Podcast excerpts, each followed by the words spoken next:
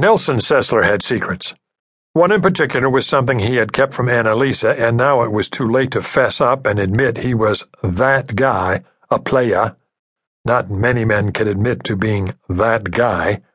Most that are, they just don't see it. They kid themselves and make excuses. But in the end, when faced with the prospect of losing what they have at home, they suddenly feel as though the grass wasn't greener on the other side after all. What they had all along was a blessing, the best thing that ever happened to them. In Nelson Sessler's case, however, his blessing in disguise was dead. There would be no redemption. It was over. A dapper looking man with business cropped brownish black hair groomed around the ears, parted on one side, and dark round eyes, set on a fair complexion cast over a boyish face Nelson Sessler was a smart guy. Nobody would argue with that.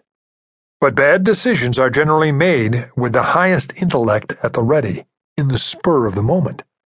For Nelson, who carried himself well, although some claimed he came across as cocky and one of those I'm smarter than you types, every decision from here was going to reflect the type of person he was at heart.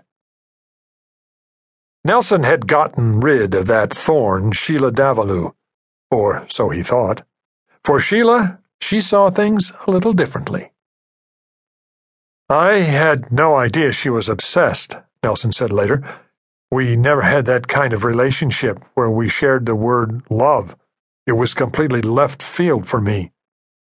And yet, if one is to take a peek at some of the letters Sheila later wrote to Nelson, the word love was all over many of them. In fact, her signature sign off was love always. As of November, though, Nelson had found himself back settled in with Anna. He was now focused on Anna and rebuilding the intimate relationship he had almost allowed to slip away. On the very same morning of Anna's murder, November 8, 2002, before the superintendent saw Nelson leave for work, Nelson and Anna had sex, Nelson would soon explain to police. They had not made love, no, that's not what he said.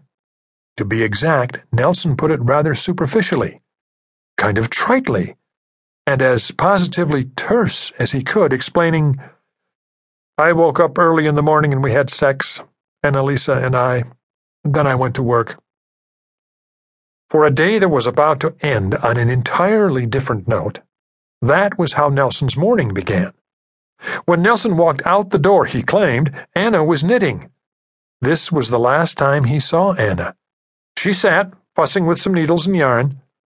Truthfully, Anna loved to knit. She would sit and think about her life, her work, and the things she had to do that day. This was Anna's time to contemplate and reflect.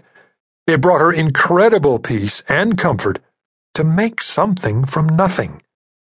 Known to her family as the Bright Star, Anna was said to have brought life, enthusiasm, and energy into any event or gathering she attended. Friends and family called Anna smart, which goes without saying, really. She was more in the highly intelligent column.